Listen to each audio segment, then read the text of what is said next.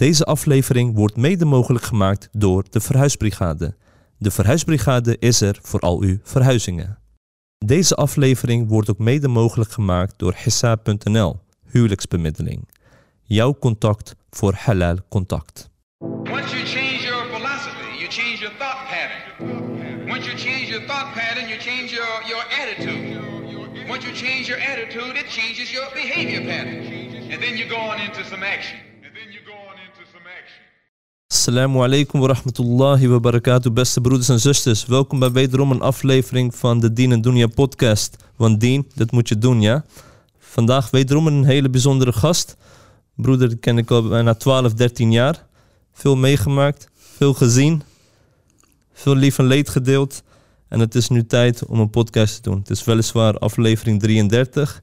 En je zou denken van ja, het heeft een beetje lang geduurd als je praat over een hele lange vriendschap. Maar er was één sessie die was niet goed gegaan. Dus we zijn er nu weer voor een herkansing. En we hebben lekker goed voorbereid, maar niet huis. Broeder Kamal heb ik uitgenodigd puur om te praten over ehm, de, de Umma, de Umma podcast, de Umma platform. En ook over de dawa scene in Nederland. Ehm, ja, hoe is het nu gesteld? Waar gaan we naartoe? En waar dienen we op te letten? Dus we gaan een heel goed conversatie, een heel goed gesprek voeren met de broeder, inshallah. Misschien ga ik een beetje aan de tand voelen. En dat is van mij gewend, denk ik. Ook in het echte leven. Dus we gaan daar inshallah voor. Ehm, ik wil sowieso speciaal nog een eh, shout-out geven eh, aan eh, de Verhuisbrigade. Zij zijn een sponsor van ons. Dus, en als je ook nog wilt sponsoren, doe dat heel graag. Neem contact met mij op. Ik ben niet moeilijk. En eh, probeer ook gewoon je best te doen door te liken, door te delen en een comment te plaatsen over hoe jij de Dien en Dunya podcast ervaart. Want wij gaan door met jullie steun, financiële steun en jullie reacties inshallah. Assalamu alaikum wa rahmatullahi wa barakatuh, beste broeder. Hoe is het? Alaikum salam wa rahmatullahi wa barakatuh. Lange introductie. eh. Lange introductie, ja, zeker weten. En eh, het is ook noodzakelijk, denk ik. Omdat, ja, we hebben het vaak ook over de dawa. We hebben vaak over heel veel dingen. We willen natuurlijk bepaalde ja, emoties teweeg brengen in de gemeenschap. Dus ik dacht van, eh, laten we Dien en Doen ook even als platform gebruiken om eh, ja, dit aan de mensen tentoon te stellen. Ik ga even met een paar opwarmertjes beginnen. Met vragen waar ik benieuwd naar ben. Dat heb ik nooit eerder gevraagd. Dus eh, Oké, ik ben benieuwd. ik heb veel aan jou gevraagd, maar dit niet. Eh, ja, we hebben vaker ook over de Koran gehad. Eh, is er een bepaalde soera die jou eigenlijk eh, het meest aantrekt, waar je een bepaalde ja, eh, bintenis hebt? Natuurlijk moeten wij een volledige verbintenis hebben met de Koran, dat sowieso. Maar als je één soera mag noemen die er voor jou echt bovenuit steekt, welk misschien jouzelf reflecteert of over de dawa zelf. Ja, meerdere natuurlijk, meerdere ayat. Niet zozeer alleen eh zowaar uit de Koran, ook ayat natuurlijk vers uit de Koran, maar eh, specifiek als je het ook hebt over da'wa, ik wil zeggen surat eh, Luqman. Specifiek ook omdat in die surah een aantal dingen worden, worden benoemd. En een van die dingen is het gebieden van het goede, verbieden van het kwade en welk effect dat op een gegeven moment heeft. We zien allemaal dat als je, als je da'wah verricht of als je mensen aanspreekt of een bepaalde boodschap hebt die je wil verkondigen, Ja. eh, op welk vlak dan ook, dat je ook te maken gaat krijgen met tegenslagen, met mensen die er niks van moeten hebben of met mensen die niet naar je luisteren. Ik ga daar inhoudelijk op in zo meteen. ja, Eh, dus in die, in die surah zie je er ook terug van oké, hoe moet je daarmee omgaan, Omgaan, in zo'n ja. situatie. Ja, inshallah kunnen we dat zo even verdiepend eh, op ingaan. Want eh, er is natuurlijk ook een vader-zoon conversatie eh welke aan eh, vooraf gaat. Dus eh, daar ben ik ook benieuwd naar om te, om te zien van joh, eh, ja, hoe kijk je daar tegenaan, welke leermomenten wij daaruit kunnen halen. Ehm, als je een profeet zou mogen uitkiezen, eh, welk profeet eh, staat jou het dichtst bij? Tricky question, want als je het gaat hebben over de beste dan moet ik wel kiezen voor de profeet Mohammed sallallahu alayhi wasallam. Eh, maar specifiek in dit kader wil ik het hebben over profeet Nuh alayhi salam, zou ik dan zeggen. Vanwege, Wederom, zeg maar, vanwege zijn standvastigheid, zijn vastberadenheid. Eh, met name zijn vastberadenheid. En dat was op het vlak van da'wa, maar eigenlijk kun je dat ook door- doortrekken naar andere dingen. Ja. En het feit dat hij ondanks allerlei tegenslagen en het feit dat hij echt alles bij heeft geprobeerd qua stijlen, dat mensen niet naar hem luisteren, maar het niet heeft opgegeven. Hè? Ja. Dus die, die vastberadenheid en, en standvastigheid, dat, dat spreekt me heel erg aan. Oké, duidelijk. Gaan Ja. we ook zo meteen dieper op in. Ehm, ja, als we moeten kijken naar de Sahaba radiyallahu anhum. Is er een Sahabi die eh, bij jou er bovenuit steekt? Niet zozeer ehm, qua karakter, maar ook vanwege zijn prestaties. Eh, kun je een Sahabi noemen waarvan je zegt van ja, dat is iets, eh, dat is een persoonlijkheid. Daar kijk ik ook heel graag tegenop. Ja, Abu Bakr radiallahu anhu. Ja? Omdat, uh, ja, subhanallah, zoveel lastige situaties waarin hij het voortouw nam, Ja. verantwoordelijkheid nam.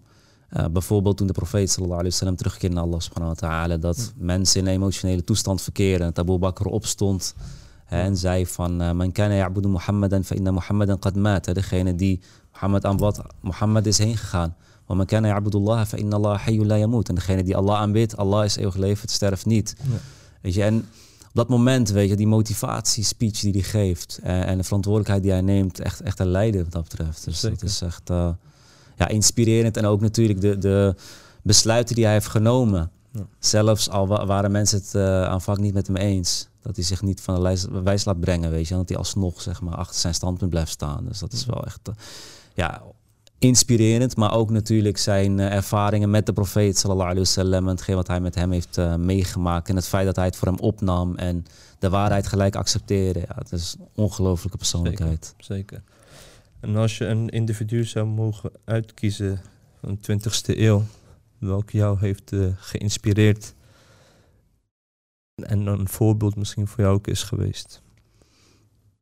Ja, er zijn natuurlijk meerdere personen die de revue hebben gepasseerd. Je zou kunnen zeggen Malcolm X bijvoorbeeld. Natuurlijk ook een heel inspirerend persoon op verschillende vlakken als het gaat om activisme. Maar als ik het specifiek doortrek naar mezelf eh, en kijk waar ik heel veel aan heb gehad, dan zijn het toch wel de werken van, eh van Sheikh uh, Taqiyuddin Nabhani uit, eh, uit Palestina, als een Palestijnse geleerde en Ja. jurist ja, en een denker. Ja, wat, wat mij betreft vind ik hem echt, echt uniek in, in de 20ste eeuw. Ja, uniek zeker. Ja. De oprichter van Hizb Tahrir. Ja. Oké, ehm, eerst eh, ja, Surah Luqman. Is een, is een surah, als je het leest, is het heel erg converserend. En er worden bepaalde punten echt duidelijk en bondig ook naar voren gebracht. De adviezen zijn helder eigenlijk. Hè? Hoe, Ja. hoe Allah subhanahu ook de woorden aangeeft, is het bondig. En het is ook heel treffend en direct, merk ik dan eh, als individu als ik het lees. Wat voor, ja, eh, je hebt gekozen voor Luqman. Eh, wat kun je vertellen over de conversatie, over de adviezen die worden gegeven aan het nageslacht? Ja, er zijn een aantal, dingen die genoemd worden. En er zitten natuurlijk heel veel opvoedkundige aspecten ook in die, in die surah. De adviezen die Luqman inderdaad geeft aan zijn zoon. Maar ik vind de volgorde heel erg interessant. Waar hij als eerst op, eh, op focust is natuurlijk eh, het belang van het aanbidden van Allah subhanahu wa ta'ala. En het niet plegen van, van shirk. Dus eigenlijk, het, hij bouwt daarmee een fundament. Hè, de band met Allah subhanahu wa ta'ala, het bewijs van het bestaan van de schepper. Dat is het fundament waar je verder op gaat bouwen. En dat, dat, dat, is, dat is waar de focus op wordt gelegd. En op een gegeven moment gaat het ook over gedragingen, over het eh, gebed, belang van het gebed, over het feit dat je niet hoogmoedig moet zijn, over het gebieden van het goede, eh, verbieden van het kwade. Dus ook die maatschappelijke rol die je moet hebben eh, als persoon. Dus je ziet dat die, dat die heel veel dingen meegeeft die, die super belangrijk zijn in, in jouw leven. Ja. En het fundament eh, waar, eh, waar het in het begin wat je hebt aangegeven, schort dat hieraan in Nederland of in het Westen? Dat we dat meegeven aan de kinderen? Of is het zo dat we daar gewoon heel goed mee bezig zijn en wij als ouders hebben die structuur welke in Surah Luqman wordt aangegeven, dat hanteren wij? Ja, kijk, eh, je ziet dat de aanpak natuurlijk verschilt eh, per, per ouder. Maar als je gaat kijken naar, eh, naar de lessen die gegeven worden aan de kinderen, bijvoorbeeld op, in, de moskeeën, verschillende scholen, madrassa, dan zie je toch wel dat de focus heel erg ligt op, op het memoriseren van de Koran, op het leren van de Arabische taal. Nou, dat is natuurlijk allemaal super belangrijk, want dit is natuurlijk de sleutel tot, tot de islamitische bronnen. Maar als je het gaat hebben over de band met Allah subhanahu wa ta'ala, Ehm, en, en de liefde voor Allah subhanahu wa ta'ala is dat met name eh, als het gaat om kleine kinderen misschien nog wel belangrijker. In die zin dat zij het ook doen omdat ze overtuigd zijn dat Allah subhanahu wa ta'ala bestaat. Dat Allah subhanahu wa ta'ala hen altijd ziet. Dat Allah subhanahu wa ta'ala op de hoogte is van wat zij doen. Dus, dus die taqwa eh, ontwikkelen is gewoon super belangrijk. Met name ook eh, in de samenleving waarin we leven. Waarin ja, buiten van alles en nog wat kunt doen wat in tegenstrijd is met, met islam. Eh, is dat gewoon heel belangrijk dat je ze die ba- basis meegeeft. Waarom? Het kan zijn dat ze op een gegeven moment eh, hun eigen pad kiezen. Eh, dat ze fouten zullen maken. Misschien zelfs zonde zullen begaan. Maar dat ze toch die basis hebben. En Ja. daar altijd naar terug kunnen keren. En discussieer je ook met jouw kinderen over het bestaan van de schepper? Prikkel je ze, ook al zijn ze op eh, jonge leeftijd? Hoe, hoe, hoe breng jij dat naar voren als het gaat om jouw kinderen? Wat, is, wat zijn de tools? Je probeert toch bepaalde gebeurtenissen, eh, al is het op school, hè, probeer altijd weer terug te leiden naar, eh, naar Allah subhanahu wa ta'ala. Ook bepaalde tegenslagen, of hoe moet je met bepaalde dingen omgaan. Ehm, ook natuurlijk het feit dat Allah subhanahu wa ta'ala je altijd ziet. Allah subhanahu wa ta'ala van je houdt. Dat is ook heel belangrijk. Niet alleen maar dat ze dingen moeten doen, maar ook dat, ze, dat Allah subhanahu wa ta'ala liefdevol is. En niet alleen maar iemand die bestraft. Eh, dus dat je die balans probeert, eh, probeert te vinden. En natuurlijk op een kinderlijke manier, maar ook om een, om een praktisch voorbeeld te geven. eh, bijvoorbeeld ook tijdens het voetballen. Ehm, ik heb het net gehad over Nuh alayhi salam, dat hij niet opgaf, dat hij standvastig was. Dat soort linken probeer je ook te leggen. Ook het feit dat moslims bijvoorbeeld vaak tijdens veldslagen in de minderheid waren. Als je dan gaat voetballen en, en je kind het bijvoorbeeld verliest, dat je hem ook leert van hey, niet opgeven. Op een gegeven moment probeer je hem ook op voorsprong te laten komen. Om, om te laten zien van hey, je kunt het, weet je wel. En geef niet op. Ehm, en ook al ben je, zit je in een underdog-positie, weet je wel, maak er altijd het beste van. Ja. En, en geef niet op. En, en dat probeer je dan, je probeert dan die link te leggen met, eh met Koran, maar ook soms met actualiteit. Ja. Eh, kinderen kijken al naar jeugdjournaal op de basisschool. Dus dan proberen ze ook dingen mee te geven, zoals bijvoorbeeld laatst met, eh, met Palestina. Nou, iedereen had het erover. En dan kun je ook op kinderlijke wijze aantonen waarom het zo belangrijk is voor de moslims. Hè? Dat Masjid al-Aqsa onderdeel is van, eh, van islam. Ja. Eh, waarom dit gebied zo belangrijk is. Waarom het zo belangrijk is dat we ons bekommeren om andere moslims. Ook al kennen we hen niet, maar dat, zij, dat er ook moslims zijn buiten Nederland. eh, dat je het concept van umma op die manier ook meegeeft. Klopt. Ik denk dat wij onderschatten, ook al hebben we misschien jonge kinderen, dat zij wel het een en ander meekrijgen over Filistien. Mijn zoon vandaag nog zei Ja. hij van ja, papa zijn we voor Israël, zijn we voor Palestina. Ik zeg, wij zijn voor eh, Palestina. Hij zegt ja, dat heb ik ook tegen mijn klasgenoot gezegd. Eh, wij zijn moslim, wij zijn voor Palestina. Hij zegt, maar ja, sommige kinderen zijn ook voor Israël. Dus die discussie, ook al is hij zeven jaar, wordt nog wel gevoerd. En dus eh, de kinderen worden wel gevoed met bepaalde dingen. Dus dat is gewoon belangrijk dat we niet kijken naar de leeftijd van de kinderen, maar dat we de, de onderwerpen die ze aankaarten of gesprekstof welke ze willen aangaan, dat we daar ook op een volwassen manier gewoon antwoord op geven en niet even wegwijven van ja, is goed. Ja, je kunt dingen niet meer in de doofpot stoppen. Hè. Je kunt er Mhm. zelf over, over meepraten hoe wij dan misschien zijn opgevoed. Hè. Ja. Dat is natuurlijk toch iets anders. Weet je, onze generatie, de oude, onze ouders misschien, die, die kwamen hier naartoe naar Nederland. Die hebben natuurlijk, het is gewoon een cultuurkloof. Ze, ze hebben een hele andere eh, ervaring, zeg maar, in het thuisland. Hele andere uitdagingen. Komen hier, eh, hebben te maken met nieuwe uitdagingen. En, en ja, de- destijds was het misschien nog wat makkelijker om bepaalde dingen gewoon in de doofpot te stoppen. Hè? Bepaalde taboes, om, die, ja, om daar niet over te spreken. Hè? Bepaalde schaamte. Maar nu bijvoorbeeld, ja, eh, LHBT bijvoorbeeld, is, is, is wijd verspreid. Je kunt er niet omheen. Dus ja, hoe, hoe moeilijk het soms ook is om dit soort thema's te, te bespreken met je kind, je zult het toch moeten doen. Want op een gegeven moment, vroeg of laat, komen ze toch wel mee in aanraking. Er zal er iemand in de klas zijn die bijvoorbeeld eh, homoseksueel is.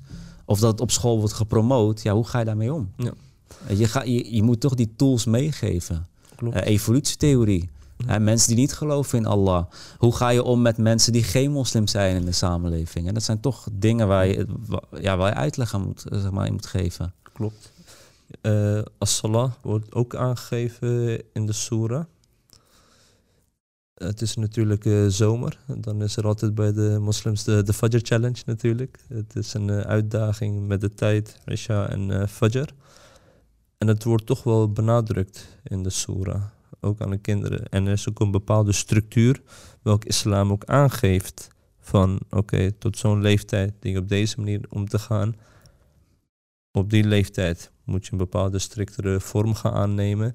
En daarin is de dien wel heel erg ehm, gedisciplineerd in. Andere verplichtingen worden misschien richtlijnen aangegeven, maar niet op zo'n niveau als het gaat om het gebed.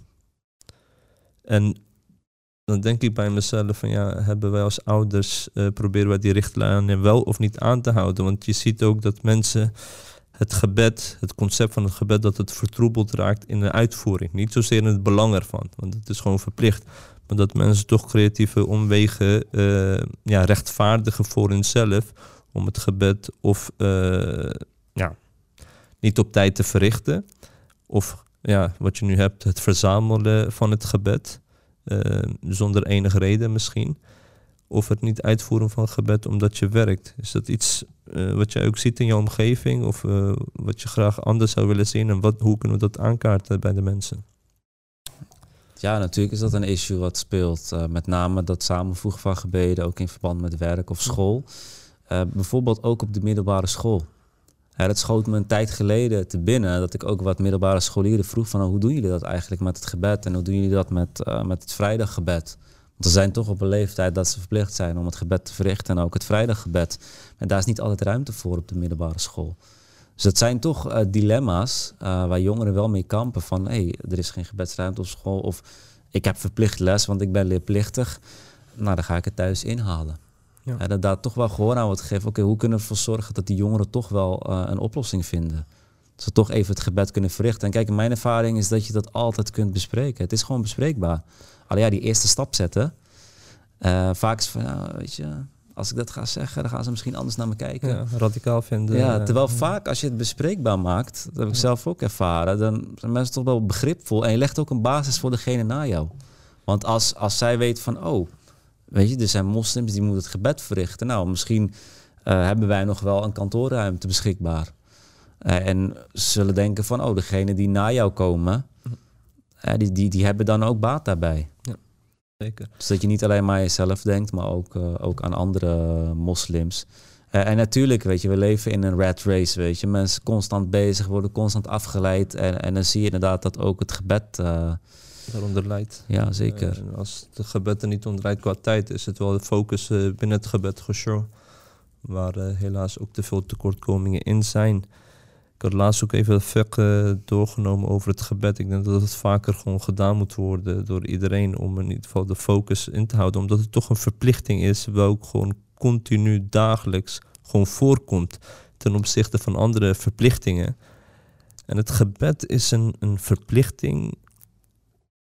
Ja, ik vind het zo uniek dat in welke toestand je ook bijna bent. Je Mhm. bent gewoon verplicht. Oké, zit je in deze toestand? Oké, dan moet je het op deze manier doen. Zit je op deze toestand? Oké, dan kun je nog steeds op deze manier doen. En dit is zowel in de, eh, gewoon op basis van de locatie waar je zit, op basis van de omgeving, maar ook op basis van jouw gezondheid. Er is bijna geen uitweg om geëxcuseerd te worden voor het gebed. En ik denk dat dat heel erg belangrijk is, dat we dat ook aan onze kinderen meegeven, zodat we die mentaliteit behouden. Alhamdulillah, een keer eh, vertelde een broeder dat eh, zijn kinderen buiten aan het spelen waren. En hij heeft ze gewoon op een nette manier ook gewoon opgevoed om het gebed te verrichten. Nou, als je buiten aan het spelen bent, je bent 8, 9 jaar, je gaat er niet aan denken per se om te zeggen van ik moet even terug naar huis om even het gebed te doen. Maar er was zo'n collectieve eh, harmonie tussen de kinderen, dat ze dachten van hé, hey, laten we even terug naar huis gaan, laten we even bidden en dan weer naar buiten gaan. En dat is gewoon mooi om te zien bij de kinderen, alhamdulillah. En dat is belangrijk dat wij als ouders sowieso het voorbeeld geven. Maar ook dit echt bij onze kinderen echt erin zetten, echt cementeren. Want als we dat niet gaan doen, dan is het aannemen van een houding later moeilijker. Niet altijd, maar veelal moeilijker. En wanneer je volwassen bent, dan kun je ook soms denken van ja, hadden mijn ouders maar meer dit en dat gedaan. Niet zozeer dat zij boos zijn of hun ouders verwijten. Maar dan is het toch mooi dat ze dat eh, mee zouden kunnen nemen toen ze eh, jong waren, toen ze gewoon een kind waren. En, en dit is wat wij dienen te begrijpen. Zelfs als je in een staat van angst bent, vijandigheid is er, dan nog dient gebed te verrichten. En als je in een collectief bent en je gaat strijd voeren met een ander leger bijvoorbeeld, dan dient nog steeds het gebed te verrichten en op tijd. En zelfs daar is dat fiqh heel, eh, heel duidelijk in. Ik vind het zo uniek. Ook je gezondheidstoestand. Oké, jij kunt geen wudu doen. Oké, dan kun je wel dit doen. Dan kun je bijvoorbeeld tayammum doen als er geen water is of in de buurt. En ook bijvoorbeeld als jij ja, last hebt fysieke ongemakken. Dat sommige haar gewoon duidelijk hebben aangegeven, al kun je met jouw vinger bewegen, dan nog ben je verplicht om je gebed te verrichten. Lukt het niet met jouw vinger, lukt het niet met je hele lichaam, dan ga je knipperen maar met je ogen. En voor mij toont dat wel het belang en essentie aan van het gebed. Dat het een zo een gigantisch belangrijke pilaar is. Dat sommige ulama duidelijk hebben aangegeven. Verricht je het niet, dan heb je een gigantisch probleem op Yom al Ja, omdat het, het, het, is jouw connectie met, uh, met Allah subhanahu wa ta'ala. Hij heeft natuurlijk ook andere vormen van aanbidding, maar je ziet dat die soms bijvoorbeeld seizoensgebonden zijn, ja. zoals Ramadan. Ramadan uh, en, en andere vormen van aanbidding, niet zoals het gebed wat vijf dagelijks is. het is een constante silla eigenlijk, een constante connectie die je hebt met Allah subhanahu wa ta'ala. Dat je weer wordt herinnerd, wat je ook doet inderdaad. Werk, school, oh wacht, het is tijd voor het gebed. Je wordt weer herinnerd aan jouw band met Allah subhanahu wa ta'ala. Ja, en als dat fundament wegvalt, ja, dan, wat je vaak ziet, valt, valt de rest dan ook weg. Ja. als je daarin verzwakt of verzaakt, zie je dat dat gewoon impact heeft ook uh, op de rest van jouw dag of uh, de rest van jouw bezigheden. Ja. Het goede gebieden en het slechte verbieden. Lastig hè? Ja, waar moet je beginnen? En, en dan ook natuurlijk jezelf niet, niet vergeten. En dat, dat is wel um, vaak wat je, wat je terugziet van de discussie. Hè? Van oké, maar moet ik wel het goede gebied en het slechte verbieden terwijl ik zelf nog heel veel tekortkomingen heb? Ja, maar de tekortkomingen zullen blijven, toch? Of niet? Ja, alleen vaak hebben mensen dan zoiets van ja, hoe geloofwaardig ben ik als ik dit of dat uh, kwaad verbied? Uh, of me dat tegenover uitspreek terwijl ik zelf dit en dit en dit doe. Dus je ziet dat, dat daar zo'n wel een dilemma in is. Of, of van oké, maar het is toch wijdverspreid. Of we leven in Nederland. Dus uh... ja, misschien ben ik daar heel zwart-wit in. Maar als Allah subhanahu dat als een opdracht aangeeft, dan dien je dat gewoon uit te voeren. Ja, natuurlijk Bijvoorbeeld bij het gebed ga ik dat niet doen. Hè? Zeg van oké, is goed. Ik heb tekortkomingen, daarom bid ik niet. Want ik durf dat niet. Waarom doen we bij het gebed? Mm weten we, we moeten bidden. En het goede gebieden en het slechte verbieden het lijkt het alsof wij dan meer onszelf moeten gaan profileren naar buiten toe, alsof wij bedweters zijn. Ja, dus kijk, natuurlijk kun je, het valt wel wat te zeggen over de wijze waarop je dat doet en de toon. En dat, dat speelt zeker een rol. En de stijl die je hanteert. En, en wellicht dat een hele directe toon kan iemand anders, kan bij een persoon averechts werken. Maar het is vooral ook de, de maatschappelijke consequenties die het heeft. Weet je, het goede gebied en slechte verbieden is niet alleen op individueel niveau, maar natuurlijk ook op, uh, op samenlevingsniveau. Het heeft ook effect. Als wij stil blijven over alles en nog wat, dan heeft dat gewoon effect op een hele generatie. Zeker. Dus als wij ons niet uitspreken over bijvoorbeeld wat ik net zeg, LHBT of andere kwesties, dan heeft dat gewoon effect op hoe de huidige en komende generatie naar dingen gaan kijken. Zeker, zeker. Dus het is een absolute must. Ja, voordat mensen dingen gaan normaliseren en zo, weet je wel. En, en wat ik zeg, op basis van die surah, Allah zegt, wasbir ala ma asabak, weet je, en heb sabr uh, na, heb geduld naar aanleiding van wat er dan hmm. uh, mogelijk aan consequenties, aan verbonden is. Weet je, Aan het goede gebieden en het slechte verbieden. Dus het gaat gepaard met tegenslagen, mensen die je uitschelden, mensen die er niks van moeten hebben. Uitlachen, alles erop ja, en dat hoort er gewoon bij. En, bij en, dan kom ik ook weer op waarom kies ik voor de profeet Nuh alayhi salam, omdat hij dit natuurlijk allemaal heeft ondervonden. Ja, Nuh alayhi salam is een, echt een, uh, ja, een diehard, een unieke persoon. Ja, zeker weten. En uh, dan hebben we niet enkel over de dawa-jaren die hij heeft doorgebracht, wat, uniek op zich is, maar ook zijn toewijding aan zijn taak. En, en de reactie van de mensen daarop en de afwijzing. En een kleine groep die wel met hem is meegegaan. Dit is eigenlijk een, gewoon een symbool, tekenend voor hoe wij eigenlijk horen te zijn. Ook in Nederland eigenlijk, waarin eigenlijk ja, de cijfers tegen ons zijn. Uh, de publieke opinie is tegen ons. Um, Noor salam die gaat een, uh, een ark maken, woestijn. Waar heb je het over? Uh, dat is wereldvreemd geweest op dat moment. En de dawa die wij als moslims hebben, of wat, hoe wij het begrijpen, is ook vreemd voor de, voor de awam, voor het volk. Maar zeker niet vreemd voor degene die de leiders zijn eh, op deze wereld. Want die weten wat voor gevaren, wat voor potentie deze dien heeft. Ja, maar ook, ook het belang van een zuivere intentie. Want je ziet dat hij gewoon honderden jaren mensen heeft uitgenodigd. En het bijna niemand naar hem luisterde. Sterker nog, eh, ze keerden zich tegen hem. Zie zie je ook het belang van, eh, van een zuivere intentie van iglaas om het zo lang te, vol te kunnen houden, terwijl bijna niemand je volgt. Nu, we leven in een tijd van volgers, van likes, eh, weet je, Instagram, Snapchat, Facebook, YouTube, weet ik het wat allemaal.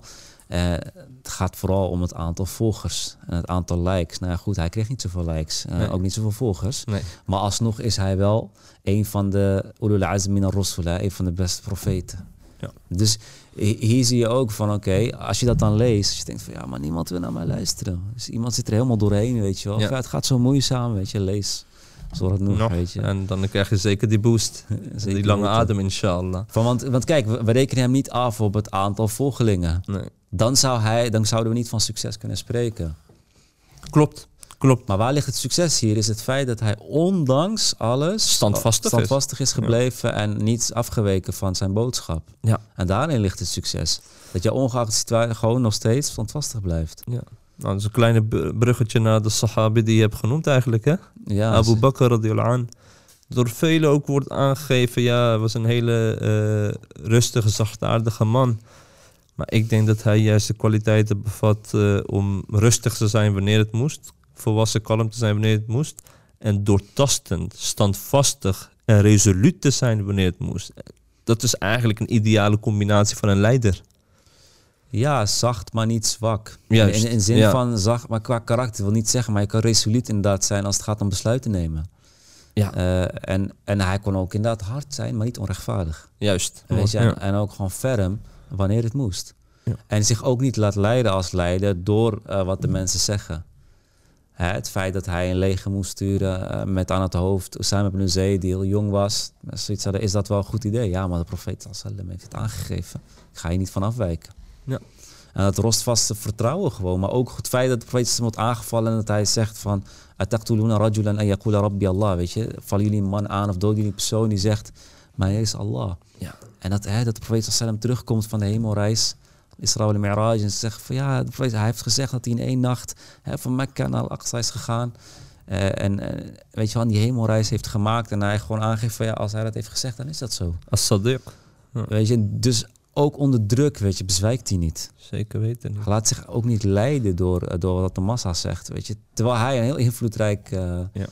persoon was. En je zou kunnen denken van ja, dat is niet echt een goede bargain, zeg maar. Het is een goede deal. Ja. Als je moslim wordt, hij heeft heel veel te verliezen. Klopt. Hij was toen de tijd ook een soort van minister. eh, als het ging om schulden aflossen. En als twee partijen oneenigheid hadden over finance. Was hij degene die de geschillen ging oplossen. Dus hij had een hele belangrijke positie.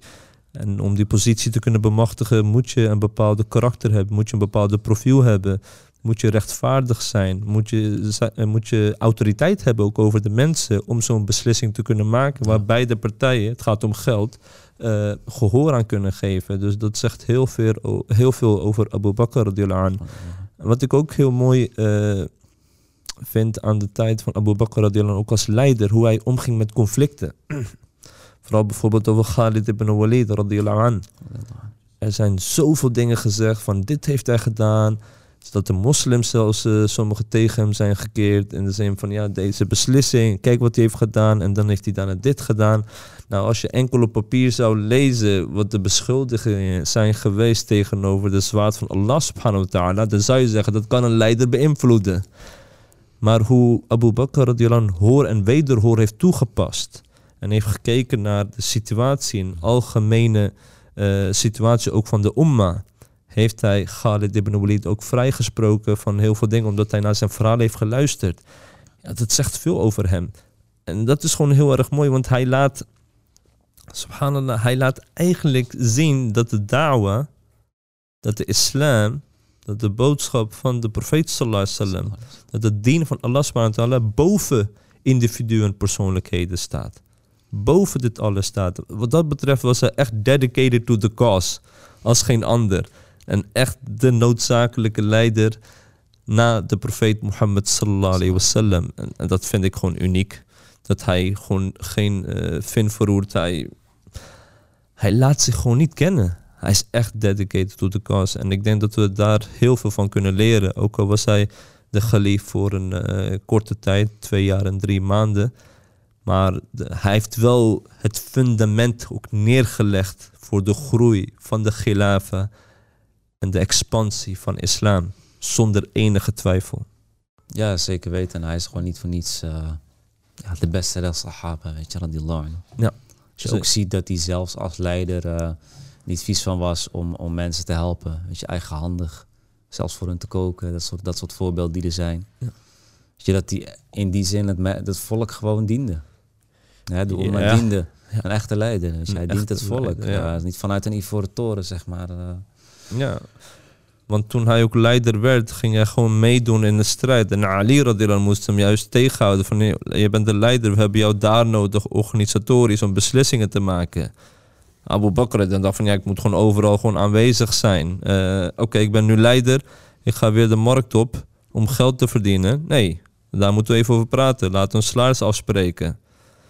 Dus ja, hij deed gewoon wat hij moest doen. Eh, een, een, een leider, een soldaat, een trouwe volger eh, van islam. En daar kunnen we heel veel inspiratie uithalen. En ik echt heel veel van leren. Hij heeft echt de dien beschermd.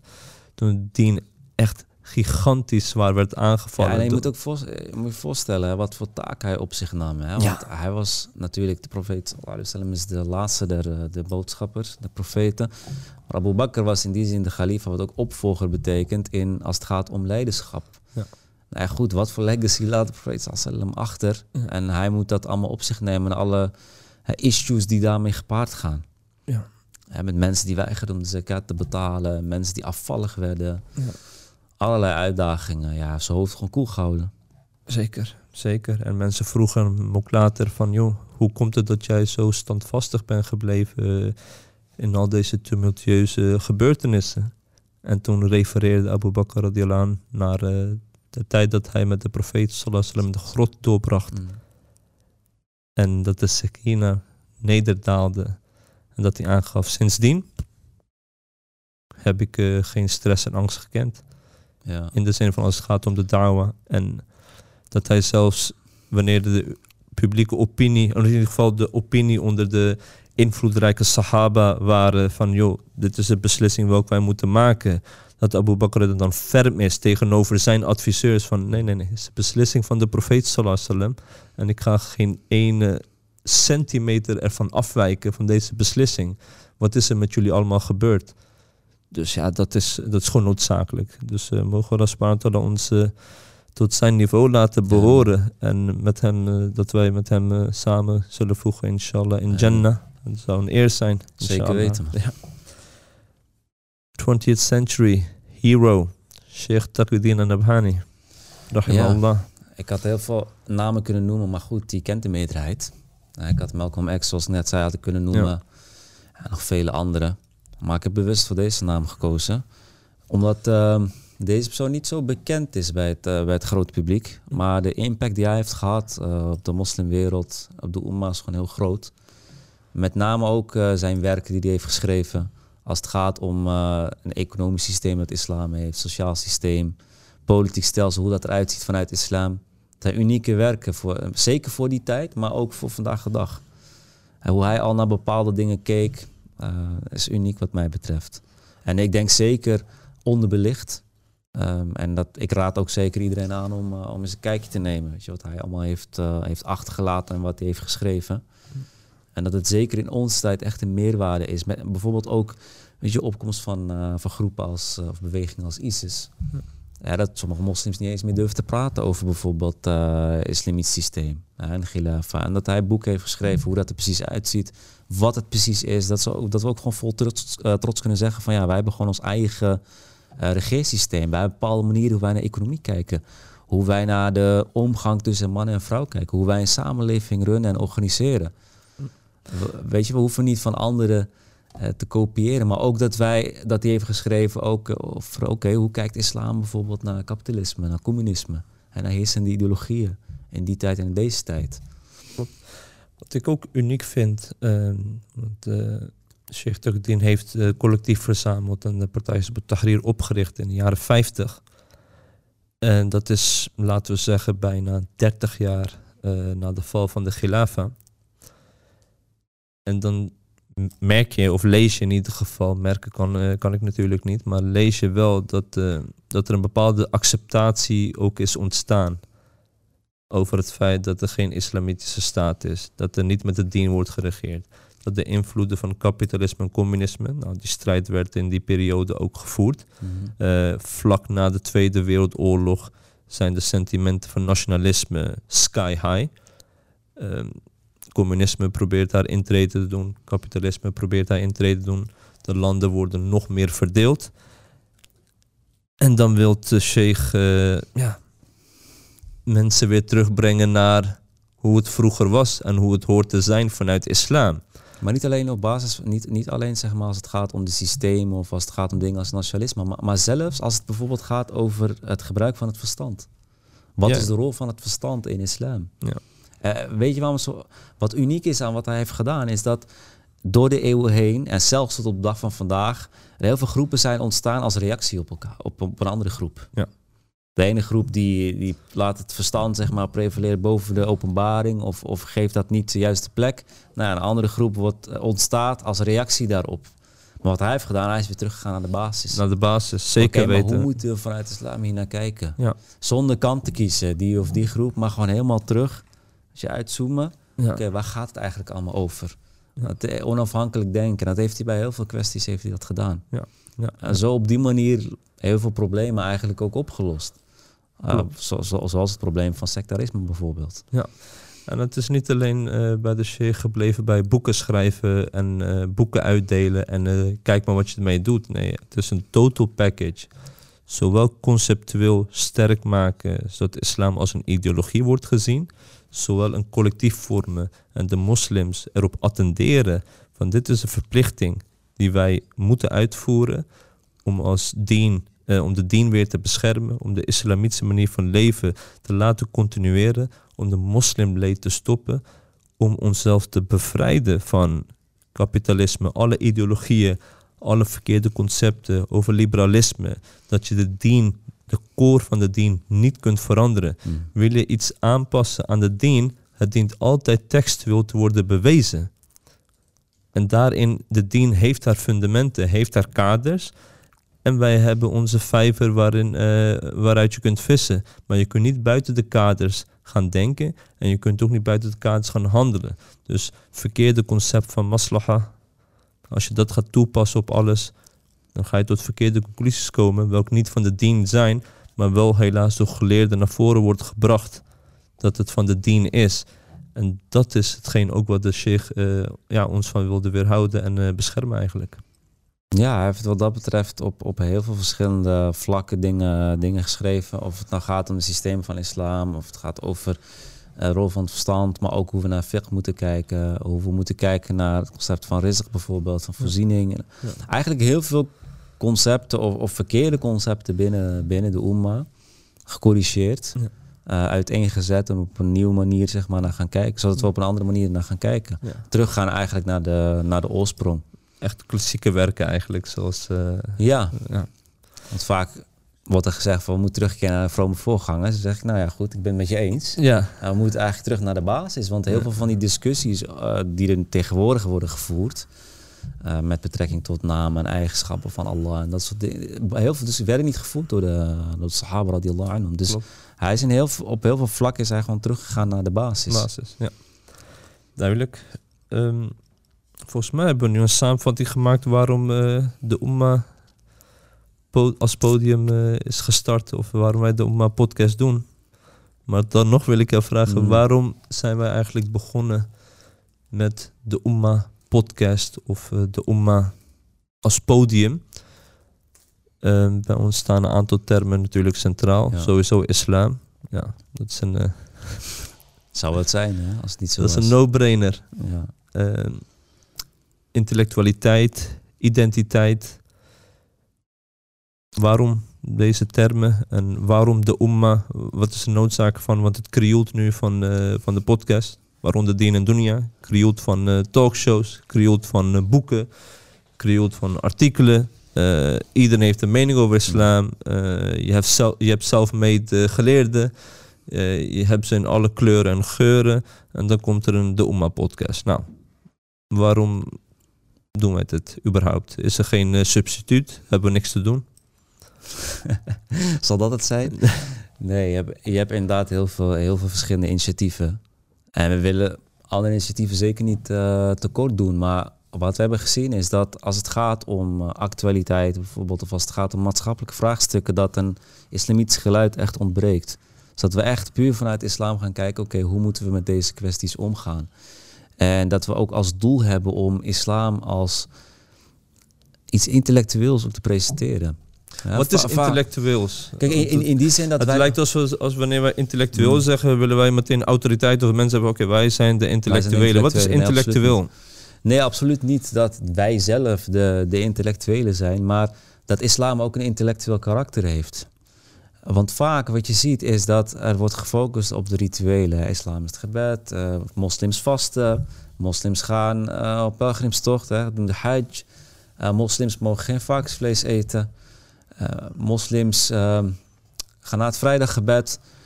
Maar niet, oké, moslims hebben ook een visie op bijvoorbeeld milieuprobleem. Moslims hebben ook een visie op economische crisis, weet je bijvoorbeeld. Moslims hebben een visie op de omgang tussen man en vrouw. Moslims hebben een visie op uh, bijvoorbeeld hoe een samenleving gerund moet worden.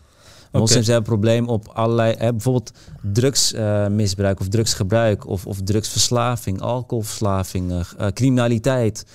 De, weet je, we hebben ook antwoorden op dit soort, uh, op dit soort vraagstukken. En wat ik merk is dat als er initiatieven zijn of maatschappelijke vraagstukken, dat, dat dit vaak uh, ontbreekt. Dus echt die visie vanuit islam.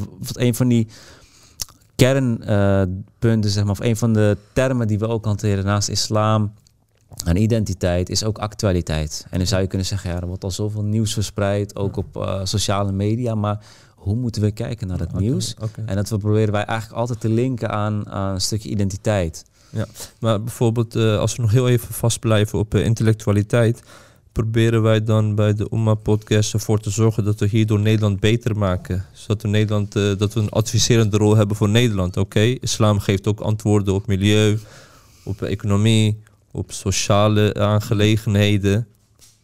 Proberen wij een antwoord te geven om Nederland beter te maken? Of is het een weerwoord over dat islam als totaal oplossing moet worden gezien? Want heel veel, uh, nou heel veel, je hebt ook natuurlijk individuen of groepen die zeggen van oké, islam heeft ook wat te bieden. Ja. En uh, zo kunnen wij met islam en met andere religies ons land beter maken. Nou, ik kan wel wat voorbeelden geven als het gaat om de podcast bijvoorbeeld. Uh, we hebben er eentje gehad over de visie op geluk. We zien bijvoorbeeld dat tegenwoordig uh, geluk bijvoorbeeld wordt gelinkt aan zoveel mogelijk uh, materiële zaken. Hè? Of dus zoveel mogelijk welvaart vergaren bijvoorbeeld. Of zoveel mogelijk um, geld verdienen, beste auto's rijden, groot huis, zoveel mogelijk partners, wijs van spreken. Dus, dus je, je ziet dat uh, geluk op een bepaalde manier wordt gedefinieerd. Wat ook impact heeft op hoe de moslimjongeren daar bijvoorbeeld naar gaan kijken. wat wij dan proberen in zo'n podcast is te kijken van oké, wat zegt islam eigenlijk over geluk? Hoe zouden we eigenlijk volgens islam moeten kijken naar dit uh, vraagstuk? En het opent dan ook de ogen niet alleen van moslims. Kijk, dat is het eerste wat je natuurlijk probeert. Als je die moslims probeert te empoweren, dat zij de juiste argumenten hebben als zij discussies aangaan. Of dat zij weten hoe ze naar dingen moeten kijken. Maar tegelijkertijd kan het ook zijn dat, uh, dat niet-moslims, uh, dat het hun interesse wekt. En dat we met hen het gesprek aangaan. Ander punt is bijvoorbeeld Palestina. We hebben eerder ook een podcast gehad over de situatie in Palestina. Er is natuurlijk heel veel propaganda gaande als het gaat om de, het, wordt bijvoorbeeld een conflict genoemd. Uh, sommigen zeggen het ligt aan Hamas. Uh, anderen zwaaien met de Palestijnse vlag. dus wat wij proberen te doen is van oké, maar wat is de oorsprong van, uh, van deze kwestie? Het is een bezetting. Hoe kijkt islam naar bezetting? Hoe kijkt islam naar nationalisme? Wat is de ontstaansgeschiedenis van de Palestijnse vlag? Is het een conflict of is het een bezetting? Dus we proberen ook de, de moslims een, een bepaalde visie mee te geven. Dus het is niet alleen maar ingaan op actualiteit of het benoemen van actualiteit ter info. Hè. Dat doen nieuwskanalen ook. Ja. En wij proberen de kwestie te analyseren. Uh, vanuit islam en, en bepaalde leermomenten eruit te halen en die mee te geven aan de, aan de kijker. We noemen het ook niet voor niets de umma. Eh, dat kun je op verschillende manieren begrijpen. Mm. Enerzijds dat wij dingen bespreken die te maken hebben met de umma. Om daarmee aan te geven, wij zijn onderdeel van een umma. Wij zijn niet alleen maar moslims in Nederland. Maar wij zijn ook onderdeel van een umma. Dus we moeten ons ook bekommeren om hetgeen wat buiten Nederland gebeurt. Ook wat er in de moslimwereld gebeurt. Aan de andere kant ook de ja, main, zeg maar, target group, zeg maar, onze doelgroep is de umma. Hè? Ja. Dus, dus zijn, de, zijn de moslims. Dus op die manier proberen wij eh, verschillende concepten mee te geven. En toch wel een impact te maken binnen de umma. Ja, ja, zeker weten. En- En, en, op die manier ook eh, het gesprek verder aan te gaan eh, met de mensen. Dus eh, je kunt zeggen van, nou ja, goed, er zijn twintig talkshows of twintig podcasts over hetzelfde onderwerp. Maar dat wil niet zeggen dat de insteek hetzelfde is. Ehm, het voor onze podcast wordt door niet, niet door iedereen met open armen ontvangen. Ook niet misschien door de umma aan zich. Wat doet dat met je? Nou ja, goed, ik heb het net gehad over Noor, alayhi Ja. Dus eh, wat het met mij doet, niet zoveel. Die, nou ja, goed, je hoopt natuurlijk wel dat, eh, dat mensen bepaalde concepten overnemen. Of dat ze, eh, ze feedback hebben, dat ze het gesprek aangaan. En dat is ook belangrijk voor ons, dat wij ook weten hoe de mensen denken. Dat we het gesprek met ze aangaan. En je hoeft niet met alles eens te zijn. Maar het is niet zo dat het aantal kijkers bijvoorbeeld of het aantal reacties naar aanleiding van zo'n podcast invloed hebben op de vraag of we er wel of niet mee verder gaan. Absoluut niet. Ja, want dat merk ik wel. Als ik buiten loop, eh, dan word je wel aangesproken door mensen. Van, joh, ik heb die podcast gekeken en ja, inhoudelijk heel sterk, ga zo door. Maar dan zie je dat niet terug in de virtuele wereld met een, eh, een like of een comment, maar dat je dan wel wordt gevolgd. En dan kunnen mensen ook echt inhoudelijk op ingaan op de podcast, waarvan ik denk van, oké, je hebt gewoon mensen die serieus naar luisteren, een bepaalde kans geven en hunzelf eh, proberen te te confronteren en hunzelf eigenlijk uit te dagen van joh. Ja, maar weet je wat het is? Het, Ja. eh, Je hebt natuurlijk... Kijk, er zijn verschillende dingen die, die, eh, waar je op kunt eh, focussen. Kijk, je hebt natuurlijk ook te maken met eh, algoritme. Het aanbod is heel groot. Dus het kan zo zijn dat mensen niet iedereen ervan af weet. Aan de andere kant, ja, wij schuwen ook niet controversiële vraagstukken. Of Ja. dingen die als controversieel misschien worden gezien door de wijdere samenleving of, of door de overheid of wat Ja. dan ook. Die bespreken we ook. Ja, niet iedereen eh, is happig om dat dan te gaan delen of daarmee geassocieerd te worden. Ja. Maar goed, wij doen wat wij, eh, zoals iemand ooit zei, we, we geven niet datgene wat mensen graag willen horen, maar wat ze nodig hebben. Nee, het is geen eh, popularity contest, zeg ik altijd. Nee, zeker niet. En ehm, uiteindelijk ligt het resultaat bij Allah subhanahu wa ta'ala. En wij moeten gewoon verder gaan op het pad waar wij van zijn overtuigd. En wij zullen hierover worden ondervraagd. Ja, En het is eh, aan ons om binnen de kaart van het dien de juiste antwoorden te geven. En het is aan het volk om eh, dat te wegen en de juiste beslissing te maken of juist te denken. Maar welke, oké, je hebt het over eh, algoritme, maar welke Mm. andere componenten zie jij terug binnen de umma om kritisch naar de concepten van het Westen te kijken en nog meer kennis op te doen over de islamitische concepten? Wat belemmert de gemeenschap of de umma, denk je? wat haar belemmert. Ja. Eh, kun je- bijvoorbeeld. Kijk, er is aanbod. Dus in principe eh, is, is het beschikbaar. Eh, maar wat ik aangeef, er zijn verschillende dingen die een rol spelen. Een van die dingen eigenlijk waar ik op doel kan, kan associatie zijn. Dat je niet met dingen geassocieerd wordt. Het kan angst zijn eh, om je uit te spreken. Het kan zijn dat er, dat er stille volgers zijn die het Ja. met alles eens zijn. En dat alsnog overnemen en verspreiden binnen hun netwerk. Ja. En het is, we leven natuurlijk in een tijd dat als jij iets roept, dat je al heel snel eh, gelabeld wordt. Ja. Dus ik wil dat zeker ook niet gaan bagatelliseren. Weet je, het feit dat als jij als prediker iets roept, dat je al heel snel een haatpredik kan worden genoemd. Dat je al heel snel het Algemeen Dagblad haalt of de Telegraaf. Ja, en daarom zijn mensen niet zo vocaal. Dat is een van de redenen waarom men eh, bepaalde onderwerpen bijvoorbeeld niet bespreekt of niet publiekelijk eh, bespreekt. Ja. Uit angst voor die, die backlash die ze dan krijgen achteraf. En het wil niet zeggen dat mensen niet achter de boodschap staan. Nee, klopt. En eh, dat je het niet daarover kunt hebben. Ja. En dus het is wel belangrijk dat we het gewoon blijven zeggen. En op die manier motiveer je anderen ook om datzelfde te zeggen. Ja. Dus er is ook buiten de podcast om contact met verschillende Ja. moslimorganisaties en initiatieven. Om samen te kijken van oké, hoe zouden we bij deze kwestie naar dingen moeten kijken. En dat je dat probeert te delen. Van oké, wij denken dat je best op deze manier naar deze situatie of deze kwestie kunt kijken. Wat denk je van? Ja. Dus je gaat ook het gesprek aan. Het is Ja. wat dat betreft niet, geen monoloog en ook niet eenrichtingsverkeer. Maar het is wel de bedoeling dat het interactief is. Want die video's natuurlijk van de podcast, die worden ook verspreid. En we, gaan, we proberen ook zoveel mogelijk gewoon een gesprek aan te gaan met de mensen. Inshallah. Nou, ik vond het een leuke podcast. Ik weet niet of jij gaat zeker terugkijken en dan pas jouw oordeel vellen. Maar eh, Nee, ik zit een beetje te kijken van, eh, je had het over het eh, 12, 13 jaar of zo, dat we elkaar Ja. kennen. Ik dacht, Ja. misschien wil je het nog hebben over eh, dingen die we, die, die we misschien hebben meegemaakt, die wel interessant zijn voor de kijkers. ja, ja. Kijk, als we kijken naar, als ik kijk naar onze periode, we hebben natuurlijk verschillende stijlen en middelen ook gebruikt. En wat ik heb gemerkt in de afgelopen 12, 13 jaar, dat als je niet het initiatief neemt om een gesprek te voeren met de mensen, want we zijn ook vaker de straat opgegaan, hebben met de bekende en onbekende mensen gesproken. En de onbekende mensen werden dan op een gegeven moment heel erg bekend met ons. En dat, eh, daaruit komen hele mooie relaties uit. Wat ik heb gemerkt is, als, eh, als we ergens van overtuigd zijn, jij en ik, als wij niet de initiatief gaan nemen om mensen aan te spreken, dan zal er geen verandering meestal gebeuren. Eh, want enkel informatie mededelen en daar niets mee doen en niet op tafel leggen en een conversatie voeren, ja, daar zijn wij niet van. Ik denk dat ik dat wel eh, heb geleerd eh, wanneer we hebben samengewerkt en samenwerken. Dat wanneer we de conversatie voeren met mensen, dat het, dat het een, ja, een vruchtbare conversatie leidt, waardoor mensen anders denken, hun denkwijze veranderen. Mm.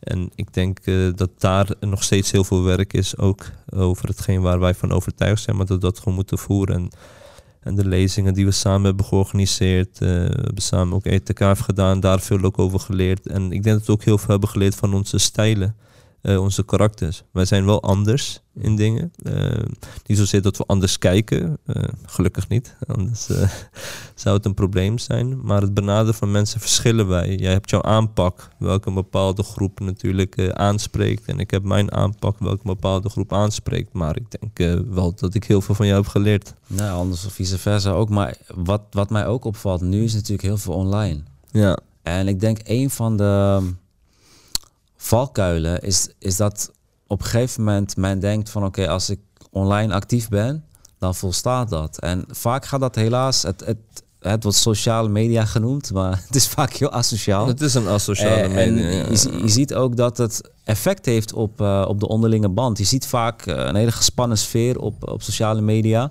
De mensen helemaal losgaan. Maar goed, als ze elkaar ontmoeten, één op één, is alles weer ei, theetje erbij. En je ziet dat heel veel vooroordelen, ik heb het zelf ook meegemaakt, heel veel vooroordelen zijn gewoon weggewerkt door persoonlijke gesprekken. Ja, kijk, het, kijk, je kunt niet ontkennen dat social media geen impact heeft op het denken van het individu. Absoluut, het is gewoon een Eh, informatiestroom. Maar je krijgt ja. van alles binnen, Ja, dus, dus je, je moet krijgt gaan alles filteren. binnen. Klopt. Ja. Eh, en als ik een hele foute voorbeeld mag geven. eh, muziek bijvoorbeeld. Je hebt een groep, de grootste groep, die, kijkt, die luistert eerst naar de beat.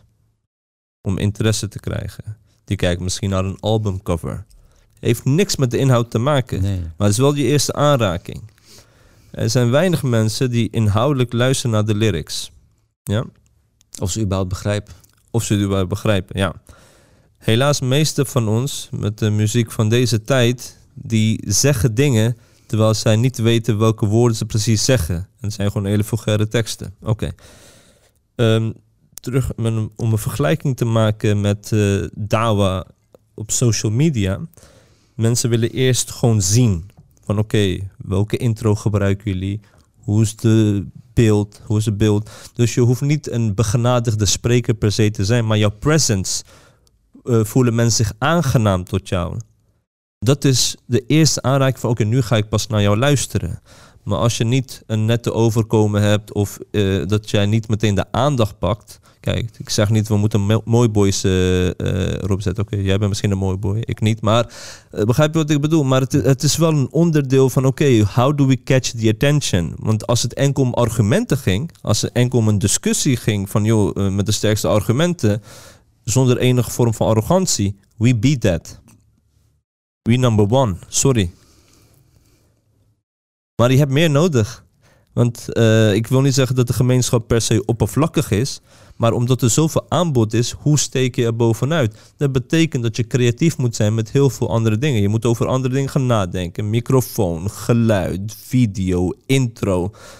ehm, manier van converseren. Ik bedoel, eigenlijk horen wij ook ons in te lezen van hoe moeten we onszelf presenteren? Welk woordengebruik dienen wij te hanteren? Hoe kunnen wij mensen triggeren als we een bepaald doel hebben om mensen te veranderen? Dus er komt veel meer bij kijken. Een voetballer die gaat ook op zijn kapsel letten. Op, eh, op zijn training letten, op zijn, op zijn voeding letten. Dat zie je niet meteen direct terug, maar wel in de wedstrijd. Ja, is een bepaalde mate van toewijding. Eh, Ja. Je ziet het ook bij acteurs, dat zich helemaal inleven in die rol. Inleven, ja. Eh, bepaalde eh, vreemde taal gaan leren, naar het gebied gaan verhuizen. Eh, in bepaalde gevallen, volgens mij was het bij Denzel Washington, dat hij Geen varkensvlees. geen varkensvlees ging eten. Om zich echt in, hetzelfde in die volgens rol mij, zeg maar, ja. van Malcolm X te verplaatsen. Will Smith met Muhammad Ali. Ja, dus het is een bepaalde mate van toewijding. Toewijding, ja. En ehm, ja, geloof in, in, in, het, in het product ook. Ja. Wat je, wat je levert. En ja, stijlen, die, ja, die moet je constant, eh, je moet constant gaan evalueren. Zeker. Constant even kijken, ja, werkt dit nog wel? En, en natuurlijk, het, het aanbod ja, is nu heel groot. Je en, zegt, werkt dit nog wel? Dat vind ik een interessante. Moeten we daar eigenlijk naar kijken of niet? Werkt dit nog wel? Nee, afhankelijk van jouw doelgroep. Kijk, eh, je ziet dat er heel veel verandert. Als je bijvoorbeeld nu kijkt naar de jongeren nu en, en misschien 10, 15 jaar geleden, zie je dat je online veel meer moet gaan doen bijvoorbeeld. Ja. En je ziet nu met corona dat mensen sowieso veel meer online gaan doen. Eh, en dat je wat dat betreft veel creatiever moet zijn. Eh, aan de andere kant... Maar ik zie onszelf niet op TikTok. Nee, dat is, dat is een keuze die, die je maakt. En ook, je moet je ook afvragen, oké, ehm, wil ik per se die doelgroep bereiken? Ook bijvoorbeeld met de Oemma. En zou misschien een ander platform daar beter bij passen. Beter bij passen, ja. Ja, ja. ja.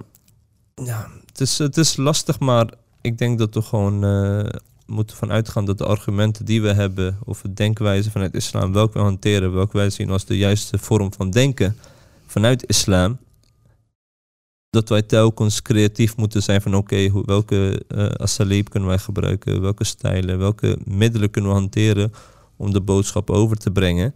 En daarin moeten we telkens kritisch blijven. En, en dat is een uitdaging, maar het is een uitdaging uh, waarvan ik denk van joh, dat is toch een prachtige uitdaging in Nederland. Uh, je hebt een verplichting tegenover Allah en je hebt een verplichting van de schepper om dit uit te voeren. Als Allah subhanahu ons de moslims heeft begunstigd met de waarheid, met de dien, met de juiste functie en begrip van de dien, dan is het beter om dat te verkondigen. En dat is het mooiste. En gelukkig gebruiken wij de microfoon nu voor inshallah betere doeleinden.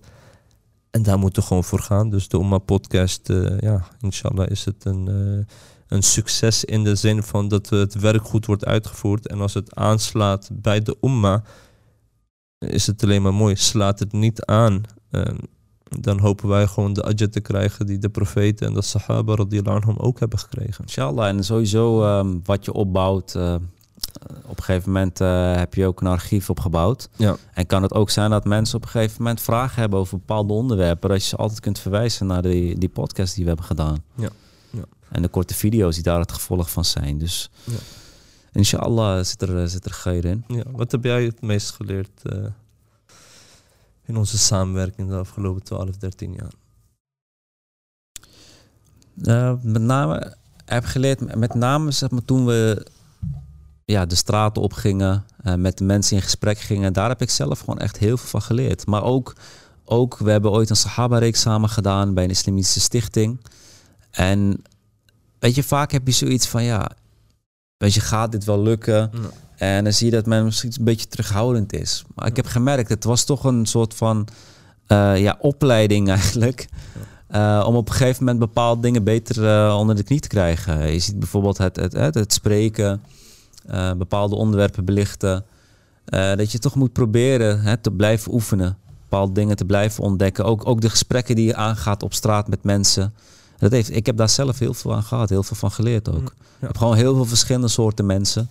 Ja. je hebt maar ook fouten die je maakt, daar leer je ook gewoon van. En daarmee wil ik niet zeggen dat ik nu geen uh, blijf fouten maken. Ja. Da daar leer je van. Maar ik, ik merk dat met name, dat die eerste stap zetten zo belangrijk ja. is. En dat je eigenlijk niet bang moet zijn om fouten te maken. Je, je gaat gesprek aan met de mensen. En heel veel mensen hebben zoiets van, ja, maar ik ga niet discussiëren zonder kennis. Eens. Het is een voorwaarde dat je kennis hebt over hetgeen waar jij over praat. En dat je niet zonder kennis moet spreken. Maar dat betekent ook dat als jij het gesprek aangaat en iets niet weet, dat je weer teruggaat, het gaat onderzoeken, daar leer je ook weer van. Ja. Ook vaak gezien in gesprekken. Ik, ik kan me een keer herinneren dat ik met jou was en dat volgens mij hadden over de situatie in, in de moslimwereld. Er was iets aan de hand. ehm, we hadden het over het leed eh, van de umma. En, en er was iemand die, die, die was een broodje aan het eten. En wilde hem aanspreken en dat hij even geen tijd had. En dat ik destijds zoiets had van, hè, hoezo dan? Maar we hebben het over een heel belangrijk onderwerp, super belangrijk. Achteraf dacht ik van, hé, wacht even, dit was gewoon niet het juiste moment. Ja. Zijn broodje aan het eten kan ook op een later moment. Heeft niet mee te, heeft niet mee te maken dat hij niet, eh, niets van het onderwerp wil weten, Ja, maar het was ja. gewoon niet het juiste moment. Ja. Dus leer je ook gaandeweg van, oké, je moet ook de juiste momenten proberen uit te kiezen. Ja. Wanneer je iemand iets wil vertellen. Dus dat zijn allemaal dingen een beetje streetwise, die letterlijk op straat leert.